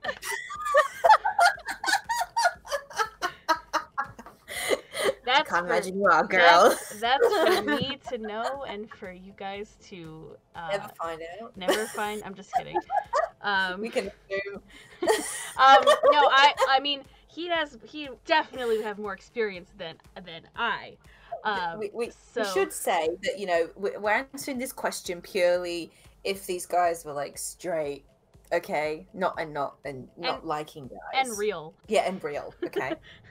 just FYI for those who think, oh my God, what you want to do with gay guys? I'm like, no, this is supposed to be a fun question. It's just a fun question, right? There you go. Just thought I'd throw that out there. Disclaimer. We'll do a disclaimer. Just a fun, silly question. Yeah, no, I would pick him also because, like, I mean, he's pretty sexy. He's got like the piercings going on. Like, I would like to. That would be interesting to kiss somebody with like lip piercings. Right, and I bet he's got a nice big sparkly dick. Yeah, exactly. Giant, big sparkly dicks everywhere. But I don't know, all the macho ones that can end up having small ones, you know, like wieners, like sausages, you know. You know, later just say that. I think that's the most graphic I've ever been on a podcast. But yeah, I'd pick Akihiko because he's experienced and he's really chill. So, you know, like if I was like nervous or anything, like he would be pretty like calm and cool about it. So I feel like I would have like a pretty good time. So that's why I would pick him. And you, Lita, who would you pick? Everyone should know my pick. Which is, well, you know, of course, Ritsuka. I mean, you know, I would pick, you know, it'd be obvious to pick him, but I'm not picking him. I'm picking Cinnamon Roll. Yes. Now, you know, Ritsuka, yeah, because, you know, maybe I like innocent ones just to break them a bit, you know? You know, corrupt them. I like to corrupt. No, I'm not kidding. No, do I really corrupt in real life? Oh, that's for me to know and for you to never find out. But no, Mafuya, I don't know. It seems to be the innocent ones that I just get drawn to. Mm-hmm. Like, I kind of just want to corrupt you. Not saying I'm a total expert, but you know, it's probably just the innocent factor. And I guess if I was going to choose out of Akihiko and Haruki, I probably would go Akihiko, not because of his experience, but probably because he's got a big sparkly dick, probably. But yeah, Mafuya, I've got this, you know, drawn to his innocence, and you know, he'll he'll be fine once I'm done with him.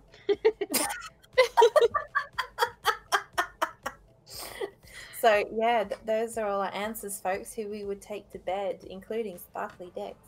Always got to include sparkly dicks, man. That's just going to be a thing now in my stuck in my head all day. Yeah. That's what will make you feel so miserable. So now we're gonna rate all of our. Now you guys can rate all of our videos 1 out of 10 or 1 to 10 sparkly dicks. So 10 being the best, 1 being the worst. Big, fat, juicy dislike.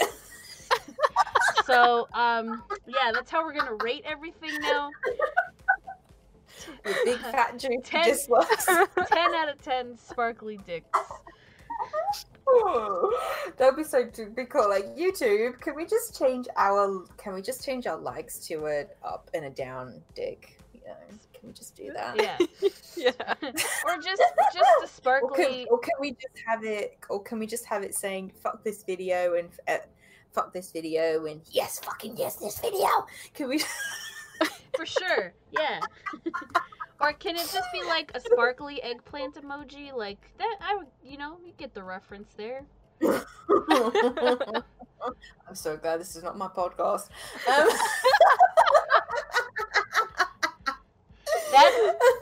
That's why I can be unclean.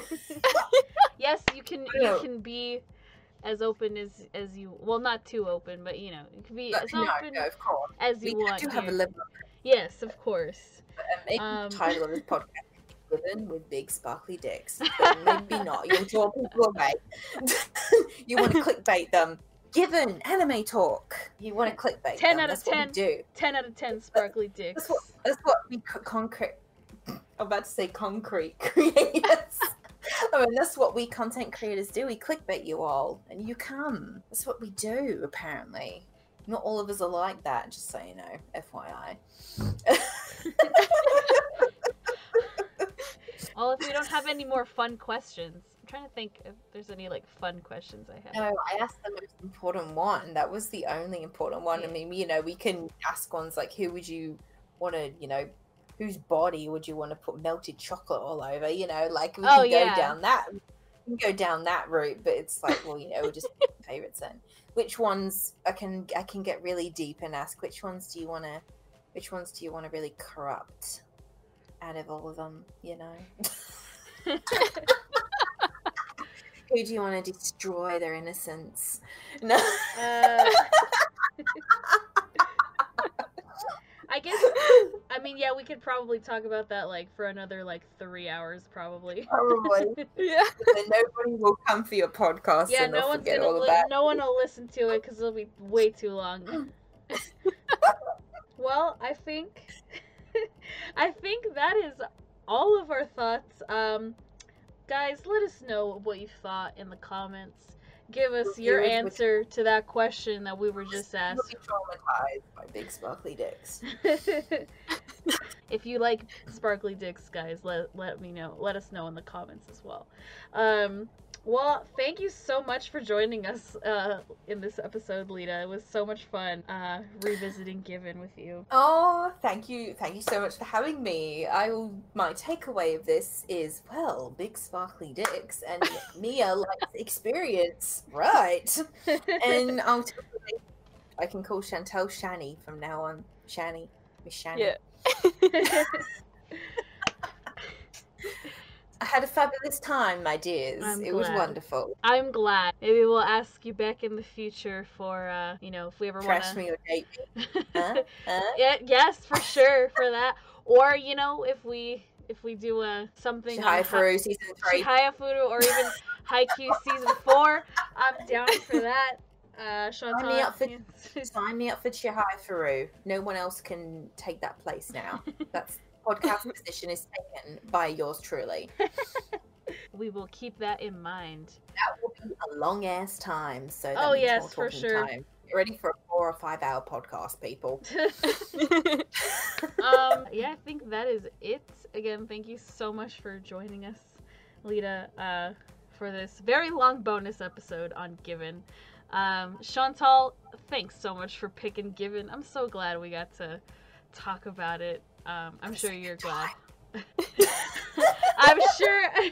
I'm sure you're glad to talk about it, Chantal. Yes, it was a good time. The best time. I'm not really. I'm mortified I'd spend my next few hours sitting here talking about Given again.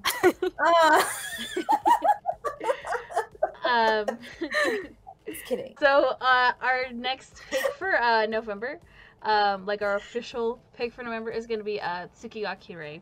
So the middle school one. Oh my god, I'm such a huge advocate for that one. So be on the lookout for that, guys, because that's going to come out very, very soon. What made you want to watch that one, out of curiosity? That one was Erica's pick.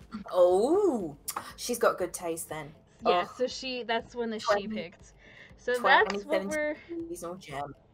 we're gonna do for the official November episode. So guys, be on the lookout for that. Please go watch it. It's on Crunchyroll right now. You can go binge it. It's like 12 episodes, so it shouldn't take you very long to finish it. Powerful. Exactly. So yeah, be on the lookout for that, guys. And then we'll tell you what's going on for December in the next episode, and you'll get to find out what I have picked for December. I'm really excited for the December pick, but I'm not going to tell you what it is. Chantal knows, but... She's not going to tell you because she forgot. No. I'm not going to say because it's a surprise. A good surprise. A surprise that my love for it was reinvigorated recently, so that's why we're going to watch it. No. No guessing. So you'll have to find out what it is when we record for the next episode, guys. But we're going to leave everyone's info in the description down below. So, go follow me and Chantal on our own Twitters and subscribe to our YouTube channels. And please subscribe to this podcast if you already haven't. Like, I don't know why you haven't if you're listening to this. You got this far in the video. Mia is very forceful, people. Do not listen to her. And please go follow the podcast Twitter as well.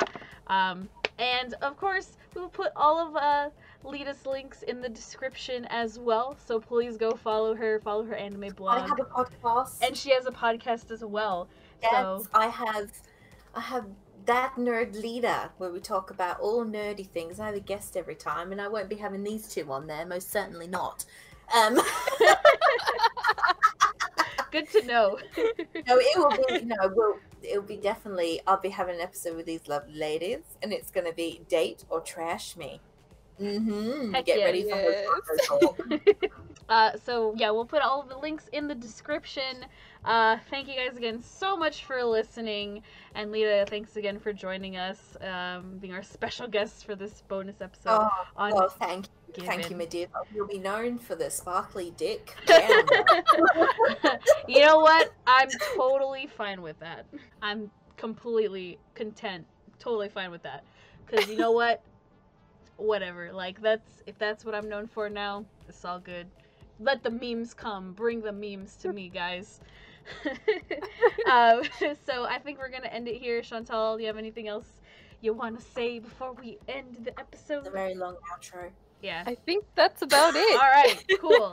This is a very long outro, so we're going to stop talking now. How it goes on my podcast. Anyway. There goes a plane. See you later. Bye. So we'll see you guys in the next step, in the next video. Be on the lookout. So see you guys later. Bye. Bye. Bye.